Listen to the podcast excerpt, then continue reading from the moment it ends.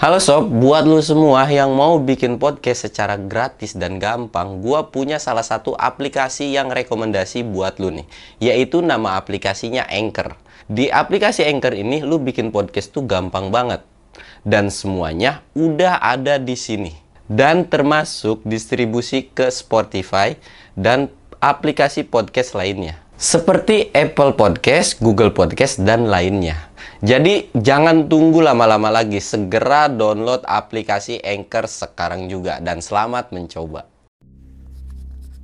Assalamualaikum warahmatullahi wabarakatuh. Balik lagi sama gua Samsul Mister Horror.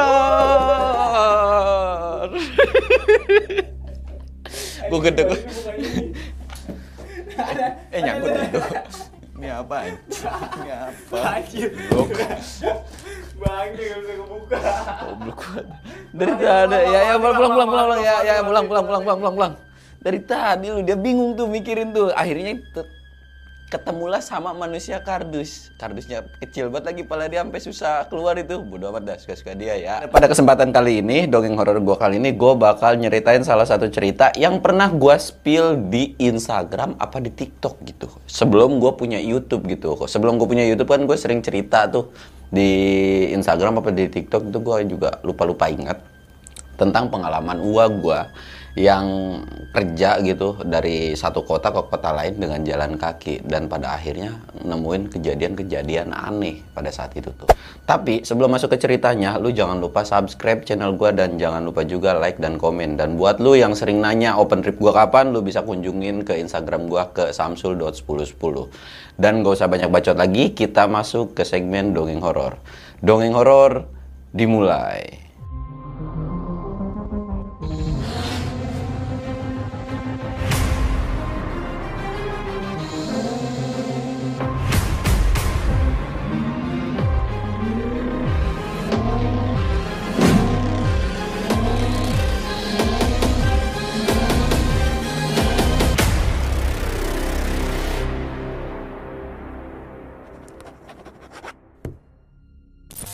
Sebelum masuk ke ceritanya, kayak biasa ritual dulu ya enggak?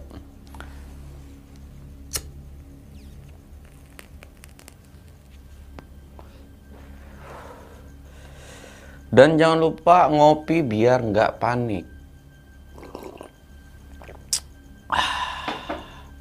Sebelum gue lanjut ceritanya, gue mau ngasih tahu dulu nih. Cerita ini tuh udah gue pernah sepil sih sebelumnya tuh. Udah pernah gue ceritain di TikTok deh beneran kalau nggak salah. Jadi eh, tentang uak gue tuh kerja ya jadi tukang kuli panggul kayu kan kalau zaman dulu tuh nyari kerjaan susah dan kerjaan uak gue tuh dulu kuli panggul kayu gitu kan. Jadi kuli panggul kayu dan yang lebih menariknya itu kayak orang dulu tuh ternyata dari misalkan kota gua di kota A sampai ke kota B itu dia jalan kaki. Jadi bisa ditempuh misalkan jarak 90, 60 km atau berapapun itu dari Sukabumi sampai ke Banten aja kata dia jalan kaki itu berhari-hari gitu kan. Dan ya gue juga sempat ngedengar kayak kemarin gua waktu ke Asepan cerita dari si Abah tuh kayak ya orang dulu memang udah biasa jalan kaki ya satu akses kendaraan itu memang susah. Gitu kan jadi ya udah biasa lah kalau orang dulu gitu. Apalagi orang-orang yang memang tinggal di desa. Nah cerita ini tuh berawal dari kayak gini. Uh, wah gue tuh uh, kayak musim pas nebang pohon gitu kan. Ya pokoknya kejadiannya tuh sekitar tahun 80 atau 90-an gitu. Jadi uh, lagi kondisi musim nebang pohon gitu kan. Jadi bukan musim dalam arti ya ada pembaruan gitu kan. Nah uang gue ini berencana buat ngikut jadi kuli panggul. Jadi kuli panggul di sono tuh kalau misalnya sekarang lu nyari kerja nih, lu nyari kerja kan kayak eh, harus ngirim CV dan lain. Nah, sedangkan kalau uang gua pada saat itu dia tuh kayak nyamperin ke hutan. Oh, di sini ada yang lagi nebang kan. Langsung menawarkan jasa, "Bang, sini gua jadi kuli panggulnya." Biasanya kayak gitu. Karena memang tujuan dia tuh sebelum jadi sesudah misalkan kulinya di daerah A. Nah, dari selesai kuli dia mau langsung main ke daerah Banten gitu kan kayak mau main silaturahmi lah. Nah, pada saat itu tuh gua gua cobalah nyari tim gitu kan. Nyari tim bisa dibilang ya siapa ayo yang mau ikut gitu. Nah, sebenarnya tuh udah banyak yang pergi gitu kan sebagian tuh ada yang pakai mobil ada yang pakai kendaraan gitu untuk sebagian bagi mereka yang memang punya ongkos nah sedangkan gua gua kan memang orang yang nggak mampu gitu kan. Pada akhirnya dia nyari tim sendiri. Karena kalau misalkan punya tim sendiri jadi misalkan lu manggul nih jarak 10 meter misal. Nah nanti 10 meter lagi diterusin diterusin jadi kayak estafet kayak gitulah. Dicari dicari sampai akhirnya uh, cuman ketemu empat orang doang. Cuman empat orang doang gitu kan. Ua gua kita sebut aja Ua gua ini Mang Aep. Ua Aep terus dan keempat temannya ini gitu kan. Diputusin kapan mau berangkat hari apa terus perbekalan gimana mau berangkat berapa minggu dan lain-lain gitu kan. Wah gue bilang kita targetin uh, sekitaran ya seminggu atau dua minggu lah dia bilang. Karena kan perjalanan untuk ke hutan atau yang lagi ada kerjaan itu sekitaran 3 sampai 4 hari bahkan bisa nyampe 5 hari. Dan tujuan kita bukan ke sana jadi kayak ya udah kita melipir nyari kerjaan di tempat lain aja katanya gitu.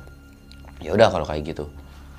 Setelah udah diputusin tanggal dan harinya akhirnya ketika keberangkatan ya gua gua sama kayak hal biasanya lah pamitan dengan orang tuanya gitu kan.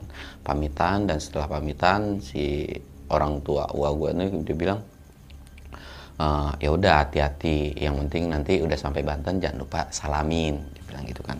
Oh iya siap. Berangkatlah mereka. Di awal berangkat tuh perbekalan mereka tuh memang udah siap ya udah prepare untuk beberapa hari gitu. Untuk beberapa minggu malah. Seminggu deh kalau nggak salah. Jadi mereka tuh bawa. Yang paling utama dalam perjalanan mereka tuh nggak yang aneh-aneh. Beras bawa banyak gitu. Kalau untuk masalah lauk mereka bisa kayak ya berburu mancing dan kayak gitu akhirnya mereka jalan kan jalan sampai ketemulah di desa satu. Di desa satu juga ternyata ada orang yang berangkat juga dengan kondisi jalan kaki juga gitu kan. Ya pada saat itu sih katanya banyak sesuatu hal yang umum lah kalau orang jalan kaki untuk jarak jauh. Apalagi kalau lo lu sekarang nih anak-anak sekarang mungkin lu suka dengar kayak orang Baduy. Orang Baduy kan dari Banten tiba-tiba jualan madu ke sini kan mereka kadang-kadang jalan kaki kan gitu. Ya kayak gitu. Mereka jalan di hari pertama uh, tidak ada kendala. Ya cuman mereka ya baru sampai berapa kilometer gitulah. Di hari pertama kebetulan memang masih di area-area tempat yang mereka ketahui. Jadi mereka tahu spotnya gitu kan. Di situ ada satu saung mereka masak mereka makan gitu kan di awal-awal perjalanan itu mereka berlima tuh kayak ya santai lah biasa-biasa aja nggak ada sesuatu hal yang aneh pada umumnya dekat hutan pun ya cuman suara-suara binatang. Ketika udah malam pertama dilewatin, mereka berangkat lagi. Mereka berangkat lagi, itu udah jalan udah jauh banget pokoknya. Jalan lagi sampailah di hari kedua. Dan ternyata di hari kedua ini mereka tuh papasan dengan beberapa orang. Sama tujuannya. Dengan sama tujuan sama-sama mau cari uang lah gitu. Dengan cara kuli panggul. Ketemu sempat papasan dan ngobrol-ngobrol gitu kan. Ditanya lah kalian mau tidur di mana atau e, bermalam di mana gitu. Cuman si orang ini si rombongan ini tuh sempet kayak nggak terlalu ngeruin atau bisa dibilang nggak sombong sih kayak ah basa-basi biasa doang gitu kan. Karena memang lihat gelagatnya kayak begitu Aep ini kayak oh ya udah deh. Oh ya udah hati-hati mereka jalan duluan. Sampai mereka itu tuh mereka kayak ngedirin dari apa ya bukan kain sih kayak sejenis terpal kalau dulu bukan terpal namanya apa gitu gue lupa. Jadi kayak terpal gitu mereka bikin dan itu kelihatan mereka tuh. Sempet kayak mau nyamperin deket mereka cuman Aib ini uak gue ini dia bilang dari timnya uak gue tuh kayak bilang yuk kita deket sono aja biar ramean kan enak. Uak gue bilang jangan di situ. Udah kita cari tempat lain lagi aja ya udah jalan tuh. Itu kondisi udah melewati maghrib katanya. Udah melewati kondisi maghrib jalan set. Dan kondisi dari area mereka tuh agak jauh lagi. Dan temen-temennya AF ini nggak ada yang tahu kenapa nggak boleh di situ. Mungkin sebagian dari uh, rombongannya AF ini dia bilang oh, ah mungkin gara-gara tadi di perjalanan si tim itu agak jutek gitu kan. Padahal yang aslinya nanti lu bakalan tahu nih kenapa alasannya. Jalan lagi. Pas lagi jalan ketemulah mereka tempat yang memang cocok buat mereka beristirahat. Mereka beristirahat di tempat tersebut. Mungkin kata Aib itu kata Uwa gua jarak dari itu tuh sekitar 2 kiloan. Ya cukup jauh lah kan. Dan ketika udah siap-siap mereka juga udah lumayan safety gitu atasnya nggak bakalan jalan tiba-tiba turun hujan Brek, turun hujan. Ya karena memang keadaan seadanya gitu kan. Kondisi dingin mana di uh, tempatnya itu kayak hutan-hutan gitu. Ya udah mau nggak mau mereka nikmatin aja gitu dengan perlengkapan seadanya dan seserti mereka. Mereka udah masak-masak mereka ngobrol mereka ngopi sampai akhirnya mereka mutusin buat tidur nih. Mereka mutusin buat tidur dan salah satu dari si Andri. Kita sebut aja dari tim rombongannya IP nih Andri. Andri ini tuh dia udah tidur kan? Dia kebangun. Ketika kebangun si Andri ini ngedengar suara orang minta tolong. Ngedengar suara orang minta tolong kan? Karena kondisi pada saat itu penerangan masih pakai obor kayak di mana ya? Sempet dia tuh kayak agak menjauh dicari sumber suara dan itu nggak ada. Wah nggak ada. Kayak merinding kan. Ah kayaknya jangan-jangan itu makhluk sini gitu kan. Balik lagi lah setelah pipis tuh. Balik lagi dan ketika balik di dekat tempat mereka tidur itu ada satu orang berdiri. Nggak tahu kan oh mungkin orang lain atau siapa lagi di iniin terus senterin dan si orang ini tuh kayak nengok Andri kaget dong. Astagfirullahaladzim. Dan si orang itu langsung lari. Gak tahu ke mana. Andri langsung kayak mau dikejar dong sama si Andri ini kayak wah gue kejar nih kenapa nih orang takutnya ngambil atau maling barang mereka akhirnya lari dan ketika mau dikejar ada salah satu tangan megang set. Mau ke mana lu? Dan ternyata itu adalah aib. Itu tadi ada yang berdiri udah biarin aja. Nggak kok nggak ada yang maling gitu kan. Akhirnya si Andri ini tidur lagi. Si Andri ini tidur lagi gitu kan. Oh ya udah. Ditanya kan sebenarnya sama si Andri itu emang itu siapa sih? Udah nggak apa-apa. Udah kita lanjut tidur lagi aja ketika si Andri mulai tidur dan pertanyaan cuma dijawab nggak apa-apa doang gitu kan. Si Andri ini tidur. Kedengeran suara orang minta tolong lagi. Tolong tolong gitu. Ada kayak aduh. Gua gua tuh kayak sadar kalau nih orang denger gitu dan kayak uh, apa ya namanya gelisah gitu kan. Udah nggak usah didengerin. Itu bukan suara orang. Hah? Gitu kan. Sempat tak mau ada mau nanya lagi kayak udah lu tidur di mana ini? Jadi hal-hal kayak gitu udah biasa. Lagian juga kita fokus aja sama tim kita. Yang penting tim kita nggak kenapa-napa. Oh ya udah. Akhirnya tidur lagi. Sampai masuk hari ketiga jalan lagi dong. Jalan lagi mereka dan si Andri ini nggak terlalu uh, mikirin tentang kejadian semalam dan nggak cerita juga. Cukup mereka berdua yang tahu dan itu tuh sesuatu hal yang wajar lah pada saat itu gitu. Jadi jalan lagi jalan jalan terus. Dan anehnya di hari ketiga ini padahal menurut gua gua gua Aep ini dia tuh sempat ngeres sekitar ya mungkin kalau di hari pertama hari kedua tuh memang mereka ngepush kan kayak ngepush terus. Nah sedangkan di hari ketiga ini mereka jalan santai dan sempat ngeres dua jaman. Itu mereka nggak apa-apasan sama tim yang belakang. Ya sempat kayak pikiran oh mungkin mereka beda tempat atau beda lokasi.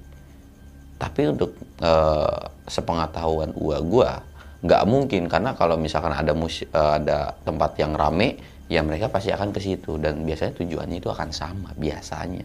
Cuman kok ini nggak nyampe nyampe nih tim yang ini tuh. Nggak nyampe nyampe dan ketika nggak nyampe nyampe tim ini ya udah mereka tuh ah mungkin mereka juga ngaret kali ya karena memang kondisinya sekitar satu harian lagi ditempuh. Biarin aja lah mereka jalan lagi ketemulah di hari ketiga mereka ngediriin tempat peristirahatan lagi.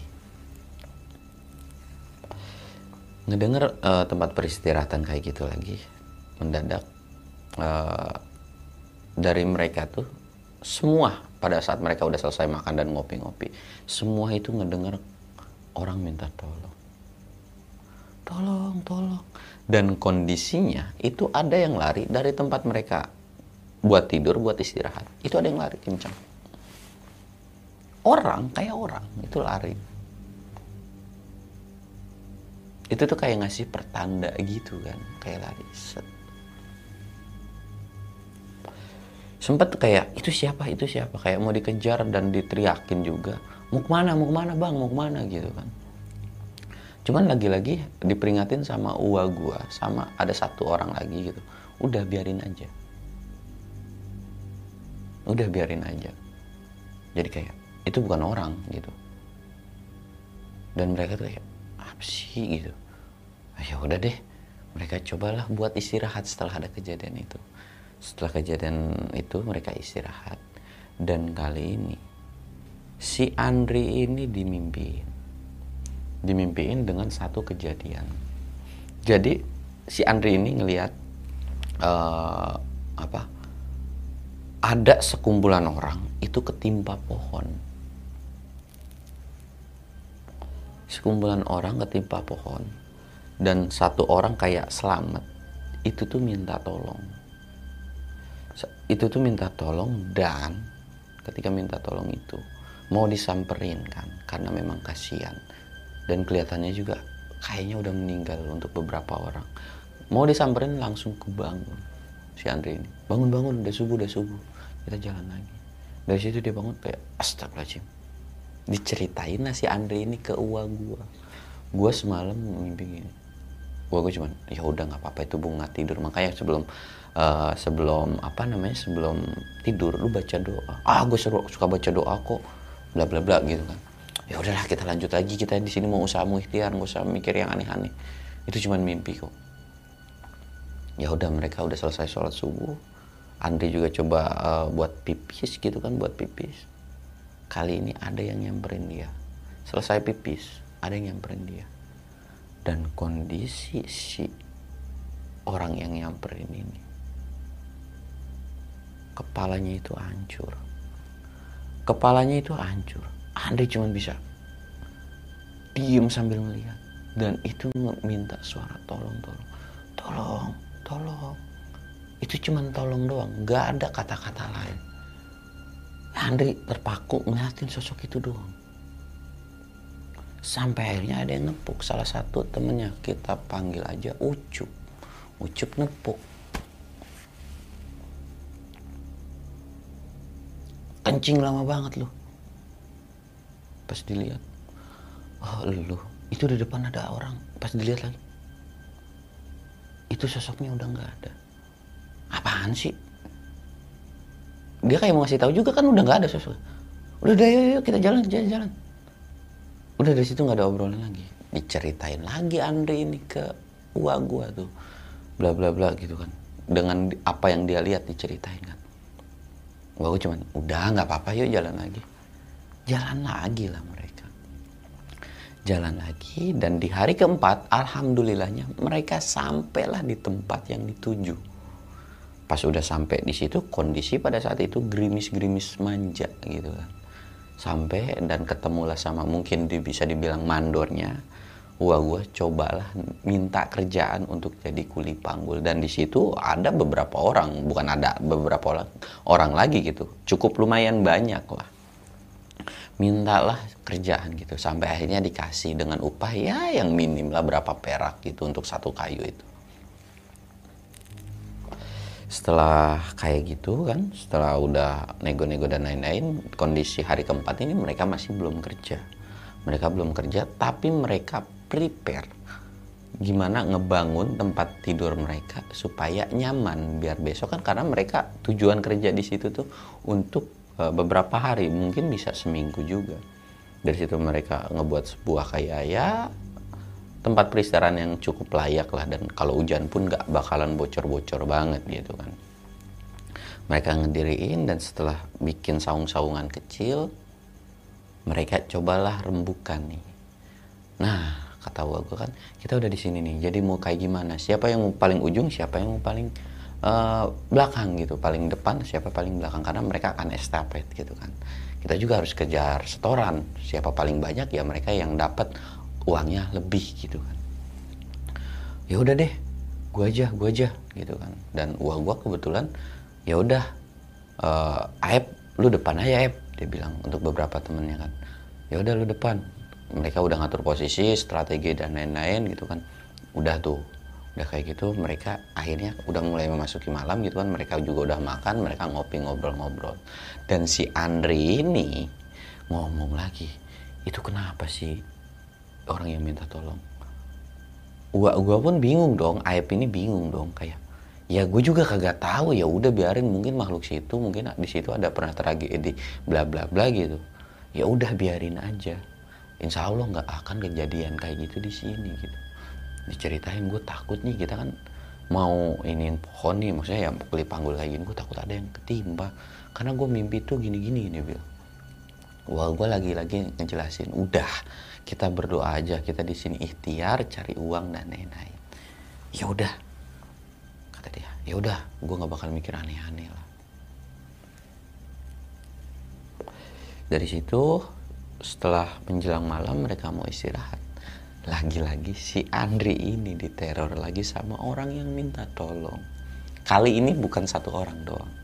Ada beberapa orang yang minta tolong. Tolong itu tuh jalan kayak menurut si Andri ini ya menurut si Andri ini ketika tidur itu banyak suara lalu lalang di luar. Dan ketika pas ditengok itu nggak ada. Dan suara yang minta tolong itu bukan cuma satu orang kayak ada 3 sampai empat orangnya Andri itu kayak dihandui penasaran dan kayak ini apa sih maksudnya? gitu kata si Andri itu.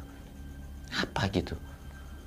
Langak nggak ada sampai ada kayak orang dari tiap uh, nggak satu sisi doang gitu ya kayak samar-samar siluet gitu kayak ada orang jalan pelan banget. Kali ini kan memang dia pengalamannya sebelumnya ketemu sama sosok yang hancur gitu dia kayak nggak berani nih buat nyamperin si Andri nih kan. Dilipandangin aja dari jauh. Aduh siapa? Lagi-lagi disadarin sama beberapa temannya. Tidur. Lu melihat apaan sih? Kenapa sih lu tumben-tumbenan susah tidur gitu kan? Ah enggak nih diceritain tuh sama uh, gue tuh ngeliat gini-gini udah kan kata Aib juga udah nggak usah dipikirin udah kita tidur aja fokus kerja besok. Iya sih. Ya udah tuh si Andri tuh tidur tidur sambil mikirin. Nah pada saat dia ketakutan gitu kan malah yang kepikiran tuh aduh semoga besok rezeki gue lancar dan semoga besok penghasilan gue lebih gede gitu kan. Dia nyiapin gue harus kuat gue harus kuat lagi kayak gitu kepikiran keluarga gitu kan. Ya ya soal ekonomi lah pada intinya. Pikiran dan akhirnya si Andri ini tidur. Dan ketika malam lagi udah tidur nih si Andri Andri dimimpin lagi. Dan ternyata sosok atau mimpi pertama yang ketimpa pohon itu adalah rombongan sebelumnya yang kelihatan. Pas jadi mimpi yang pertama dan mimpi kedua ini kejadiannya sama. Kalau mimpi yang pertama kan itu sempat dibangunin nggak sempat ngeliat muka kan. Nah untuk yang kedua ini itu kelihatan mukanya mau ditolongin dan si Andri dalam mimpinya si Andri ini cuman uh, mau nolongin kayak bengong, bingung gitu. Dan pas lagi kayak gitu si Andri ini bukan nolongin tapi justru lari karena ketakutan kondisinya itu udah deket. Udah mau tinggal ditolongin dan ngelihat ke belakang tuh darah berceceran di mana-mana.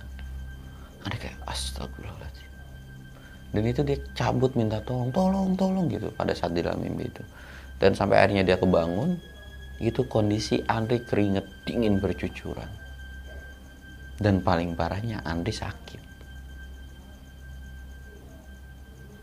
Langsung mendadak demam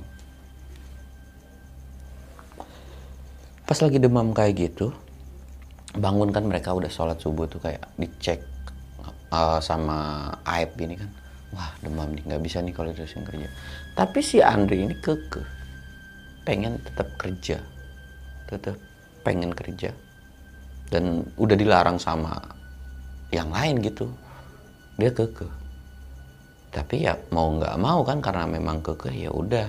Karena memang sesuai kebutuhan juga gitu kan ya udah yang penting kalau memang lu udah ngerasa nggak fit atau udah nggak kuat jangan usah dipaksain lagi. Ya siap. Jadi mereka tetap berlima tapi kondisinya harusnya misalkan split buat bawa kayu ini tuh jarak antara 20 meter per 20 meter. Nah karena kondisi sakit jadi diringanin lah jaraknya jadi 5 meter gitu. Yang penting dia bawalah gitu kan. Dan memang pada saat itu ya alhamdulillahnya mereka berlima ini kompak gitu. Dan jaraknya biasanya butuh sekitar 8 orang karena memang cukup jauh juga untuk ke jalan gedenya gitu kan. Cuman ini ditempuh sama uh, atau dibawa sama lima orang. Mereka kerja di hari pertama itu mereka kerja ya baik-baik aja sih. Nggak ada kejadian cuman ya sempat khawatir sama si Andri ini kan. Dengan kondisi si Andri ini nggak apa-apa kerja tapi jangan yang terlalu capek-capek gitu kan. Cuman ketika mereka kerja udah memasuki pertengahan hari jam makan siang kondisi si Andre ini udah mulai tidak membaik gitu kan. Demamnya makin parah dan di ketika lagi breaking udah lu jangan kerja lagi.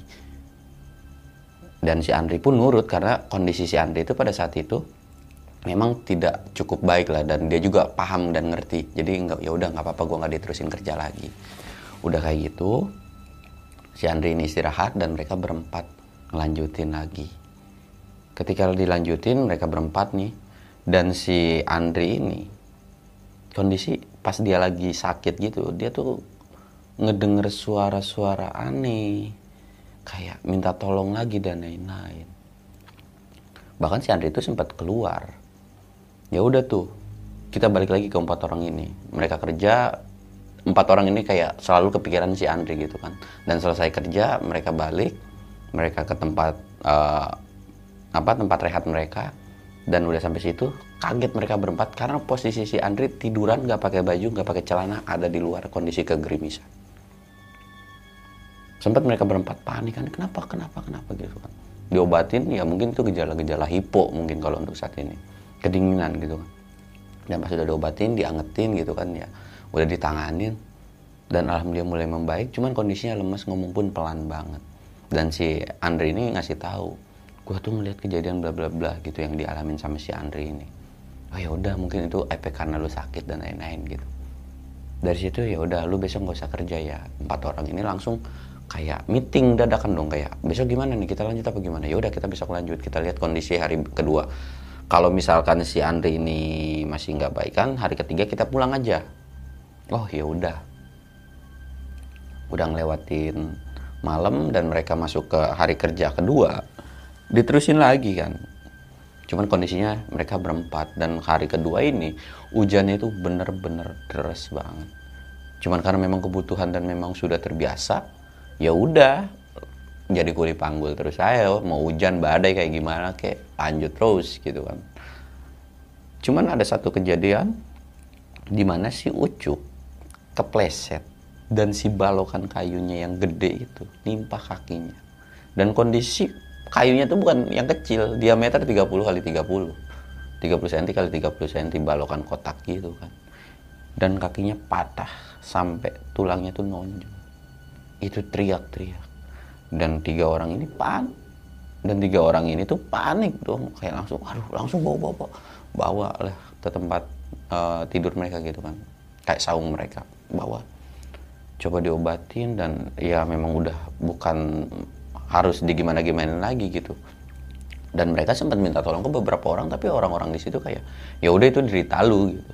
Ya pada saat itu sih Aep ini bilang wah gue ini bilang emang kejam-kejamnya banget kayak nggak memperdulikan tim orang lain kayak ya udah itu udah konsekuensi atau resiko kerja lu gitu kan. Dari situ kayak ada pun yang ngasih bantuan cuma sebatas apa ya ya mungkin obat merah gitu kan kayak bingung juga lagian juga mau ngobatin kayak gimana kalau kondisi kaki pada gitu. Banyak orang yang nyaranin buat pulang gitu kan. Dari situ si Ucup ini teriak-teriak kakinya gara-gara kakinya patah itu bingung kan mereka bertiga gimana gimana. Ya udah jarak dari sini ke tempat saudara gue itu dekat. Gimana kalau gue minta tolong ke sono? Dan itu kondisi udah mulai masuki lewat maghrib gitu kan udah mulai isya. Gue minta tolong ke sono lu tungguin di sini. Ya udah di situ nggak ada obrolan panjang lagi. Ya udah berangkat tuh ayah buah gue berangkat. Dalam kondisi beban nih aduh ini orang gimana? Ada-ada aja lagi ya lagi usaha lagi ikhtiar tapi ada-ada aja. Berangkat jalan terus dengan kondisi malam dan cuman di penerangan dari obor. Jalan. Dan ketika lagi jalan dia istirahat karena capek kan habis kerja. Capek kerja terus capek pikiran juga ngeliat kondisi temennya kayak gitu. Kerja berangkat. Udah sampai dia istirahat dan kondisi itu masih gerimis. Jadi duduk gitu kan. Sambil nyindir begini dan lama kelamaan kayak ngeliyep kalau orang Sunda bilang ngeliyep kayak tidur gitu kan karena kecapean. Lagi tidur gitu dibangun bangun malah tidur bukannya nolongin temen. Melek dong aib ini. Dan pas lagi melek itu tuh ya kita sebut aja panggil aja abah ya. Sebenarnya uwa kan harusnya manggil uwa. Panggil aja abah tapi. Lu bukannya bangun apa?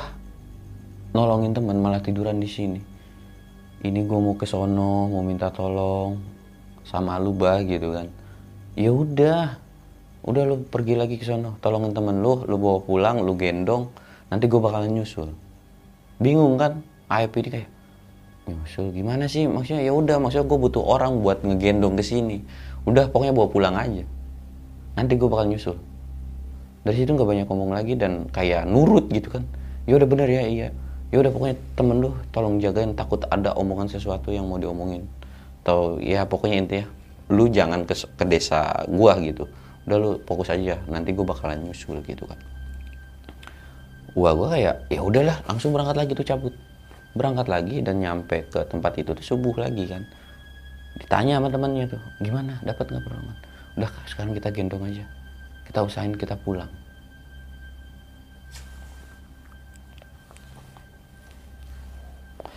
akhirnya mereka mutusin pada saat itu juga selesai subuh tuh langsung berangkat kan. Kondisi pada saat itu gerimis-gerimis juga masih hujan. Gendong kondisinya tuh. Si Andri digendong. Ya kalau si Ucup sih udah ketahuan ya kaki begitu nggak mungkin. Kondisi si Andri ini benar-benar lemas pada saat itu. Itu ketiga orang ini tuh udah pikirannya ke mana-mana. Dan yang paling parah yang paling kasihan adalah si Ucup ini jadi si Ucup ini tuh sempat teriak-teriak. Karena kan kondisi kaki patah dong. Jadi kayak kena getaran dikit di kondisi gendong kan pasti gerak-gerak terus. Itu sakit. Dan menurut apa yang gue baca pernah gue baca kalau orang udah melampaui batas sakit biasanya tuh nggak bersuara dan bahkan pingsan gitu kan. Karena udah nggak kuat rasa sakit. Itu langsung kayak udah teriak kencong gitu sepanjang perjalanan dan sampai akhirnya diem itu sempat dicek dan ternyata masih napas. Dari situ mereka udah panik aduh ini gimana gimana gitu kan. Mereka terus jalan jalan jalan. Mereka jalan seharian ya beberapa sering ngeres gitu kan berhenti karena capek gantian juga gendong-gendongannya. Terus sampai akhirnya ketemu malam. Malam pertama mereka menuju arah pulang gitu kan diriin. Dan mereka udah kayak siap-siap buat istirahat udah makan dan lain-lain si Andri ini bilang titip salam maaf kalau gue punya salah. Lu ngomong apa sih? Lu ngomong apa sih? Gitu kan. Lu ngomong apa? Udah dari situ nggak ada omongan lagi. Cuman kayak masih melek masih napas dan ini masih napas gitu. Ah gak jelas gitu kan. Dan dari situ ya udah mereka bertiga ini udah panik banget.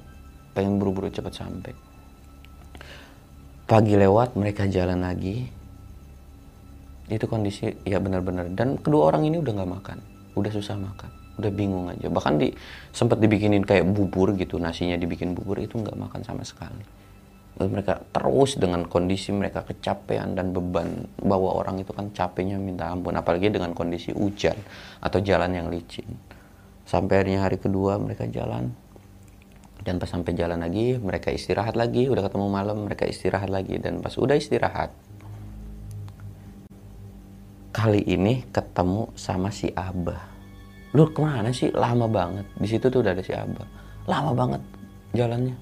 Ya maaf gini-gini.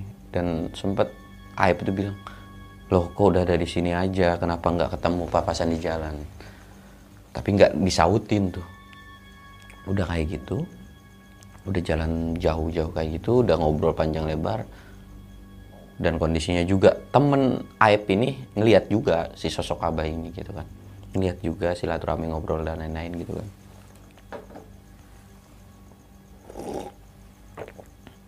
Ya udah lu berdua pada fokus jagain ini ya. Gua mau bawa Aep dulu ke satu tempat dia bilang di bawah nih. Si Aep ini gua gua tuh di bawah sama si abah. Bawa ke satu tempat itu kondisi malam ya. Kondisi malam di bawah satu tempat dan ketika mau masuk ke lokasi yang mau dituju itu mulai kecium bau-bau bangke dan gua gua atau Aep ini dia baru ngeh bahwa lokasi ini tuh salah satu tempat camp di mana rombongan yang sebelumnya itu pernah camp atau bisa dibilang tempat istirahat mereka. Kenapa waktu disuruh e, barengan nggak mau? Karena di situ ada sosok penunggu yang gede menurut Aep itu. Kayak ngeliatin rombongannya tim Aep ini kan. Makanya nggak mau ngediri e, barengan sama mereka. Dan pas mau sampai mulai kecium aroma aroma bau bangke. Dan di situ ada pohon tumbang. Sempat nanya kan ini ke mana bah? Ini kok bau gitu? Udah. Pokoknya lu jangan takut yang tabah mau masuki deket pohon itu dari pohon kan tumbang ya ya pohon gede gitu kan dari dari bawah pohon itu kayak ada orang rayap naik dan itu minta tolong tapi kondisinya ngerayap terus tapi nggak mau sampai-sampai Aib cuma astagfirullahaladzim, astagfirullahaladzim. Nyebut istighfar terus kan, bingung. Itu apa, itu apa gitu kan. Abah ini cuma bilang, lu yang sabar, lu yang tabah. Lu besok pulang, kasih tahu keluarganya tentang kejadian ini. Dan lu yang sabar juga tentang temen lu. Dan gue cuma bisa sampai sini doang. bingung dong apa sih apa sih gitu pokoknya lu besok pagi lu cek ini tempat dari situ abah pamit tuh ya udah gue pamit dulu. Nanti kalau lu udah ada waktu lu udah mulai ya membaik lu main aja. Dia bilang ke sana ke rumah gue dari situ bingung terus ini gue gimana? Ya udah lu bisa ambil keputusan gue apa dia langsung cabut? Tiba-tiba kagak ada ya? Dilihatin dilihatin tiba-tiba kayak nggak jelas ngilang ke mana gitu. Orang aneh nggak bawa obor nggak bawa apa gitu kan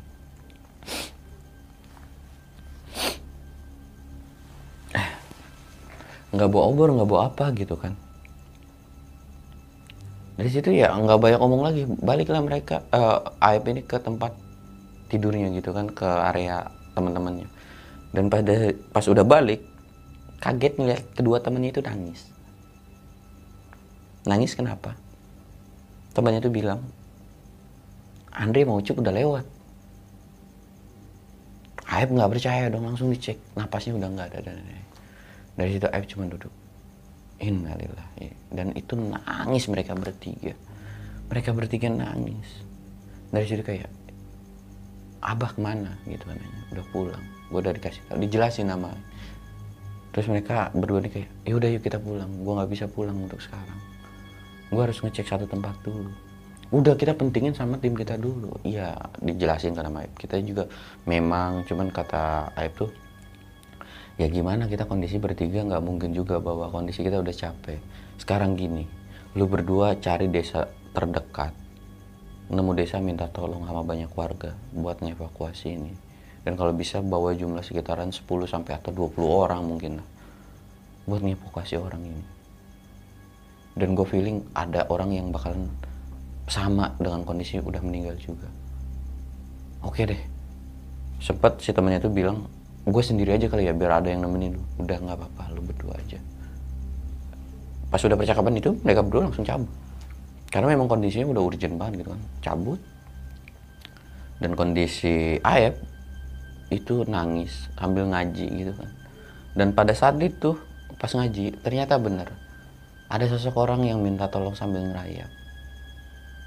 Minta tolong. Dan ngeh sama omongan si Andri di awal. Ternyata mungkin ini dan di situ kayak ada penyesalan coba kalau gue peka atau coba ya buat ya memang itu kayak setan gitu kan tapi mungkin dari mereka tuh ada yang bisa gue selamatin. Karena kondisi pada saat itu kayak ah mungkin nggak ini nggak ini gitu kan. Nggak percaya kayak gituan mungkin itu cuma tipu daya setan aja. Dari situ kayak nangis tapi sambil ngaji dan nggak ngiruin suara orang minta tolong itu ngaji terus lu bayangin aja malam-malam kondisi gerimis itu di depan itu ada sosok temennya udah meninggal gitu. Gimana? Nangis terus terusan kayak mau minta tolong minta tolong ke mana? Kondisi itu lagi di hutan. Udah memasuki pagi kondisi Aib itu belum tidur masih nunggu aba-aba temen Aib tuh kayak ya udahlah mereka kan udah meninggal juga. Berangkatlah ke lokasi yang ditujuin itu kan. Berangkat dan pas sampai situ kaget. Ternyata beneran di situ ada beberapa korban yang ketimpa sama pohon. Dari situ oh ini. Dan ada satu orang uh, apa satu jenazah. Itu agak jauh dari si pohon tumbang itu kayak kondisi. Mungkin dia selamat. Mungkin karena udah kesakitan atau gimana tuh ngerayap mungkin minta tolong. Ternyata mungkin ini. Dari situ Aib cuma bisa nangis dan oh ini kali ya dan balik lagi dia cuma nunggu si dua orang temannya ini bawa bawa apa namanya bawa orang warga kampung. Hari pertama udah lewat pas pagi gitu kan malam kedua dan itu kondisi sebelum subuh itu langsung datang rombongan banyak banget. Dan pas udah sampai situ tuh kayak langsung pulang mereka dan beberapa pun dievakuasi. Pulang dan Aib itu langsung minta maaf karena udah kejadian kayak gini dan bla bla bla gitu. Dan alhamdulillah dari si pihak keluarga tuh kayak nerima dan nggak apa-apa. Memang ini bukan kesalahan dari uang gua atau tim mereka. Memang udah waktunya mungkin gitu kan. Dari situ selama beberapa hari uang gua tuh kayak nangis terus. Karena kayak nggak percaya aja. Masih nangis ngaji terus gitu kan. Ya mau gimana lagi gitu kan. Karena uang gua tuh kayak ngerasa bersalah aja terutama ke nggak uh, terlalu ngedengar omongan si Andri yang nanggepin minta tolong. Karena ya lu gimana di hutan tiba-tiba ada yang minta tolong kan kalau selain setan siapa gitu kan. Dari situ gua, gue cuman bisa ngerenung dan lain-lain gitu kan. Cuman balik lagi ya udah udah kejadian dan eh, nggak uh, bisa diulang atau kalau memang tahu bakal kayak gitu bakalan cancel gitu kan. Nah mungkin cukup sekian aja ya cerita dari gua. Ya gua nggak tahu ada pembelajaran atau enggak, ada sesuatu hal yang baik atau enggak. Yang penting kalau ada yang baik silahkan ambil, ada yang buruk silahkan buang. Gua pun tidak terlalu bisa begitu detail. Karena memang ya cerita orang dulu itu susah, ini aja gue ngapalinnya lama banget. Gitu kan buat ngapal-ngapalinnya. Dan buat lu semua, buat ada yang kritikan atau saran, lu bisa komen di kolom komentar. Gua Samsul undur diri. Assalamualaikum warahmatullahi wabarakatuh.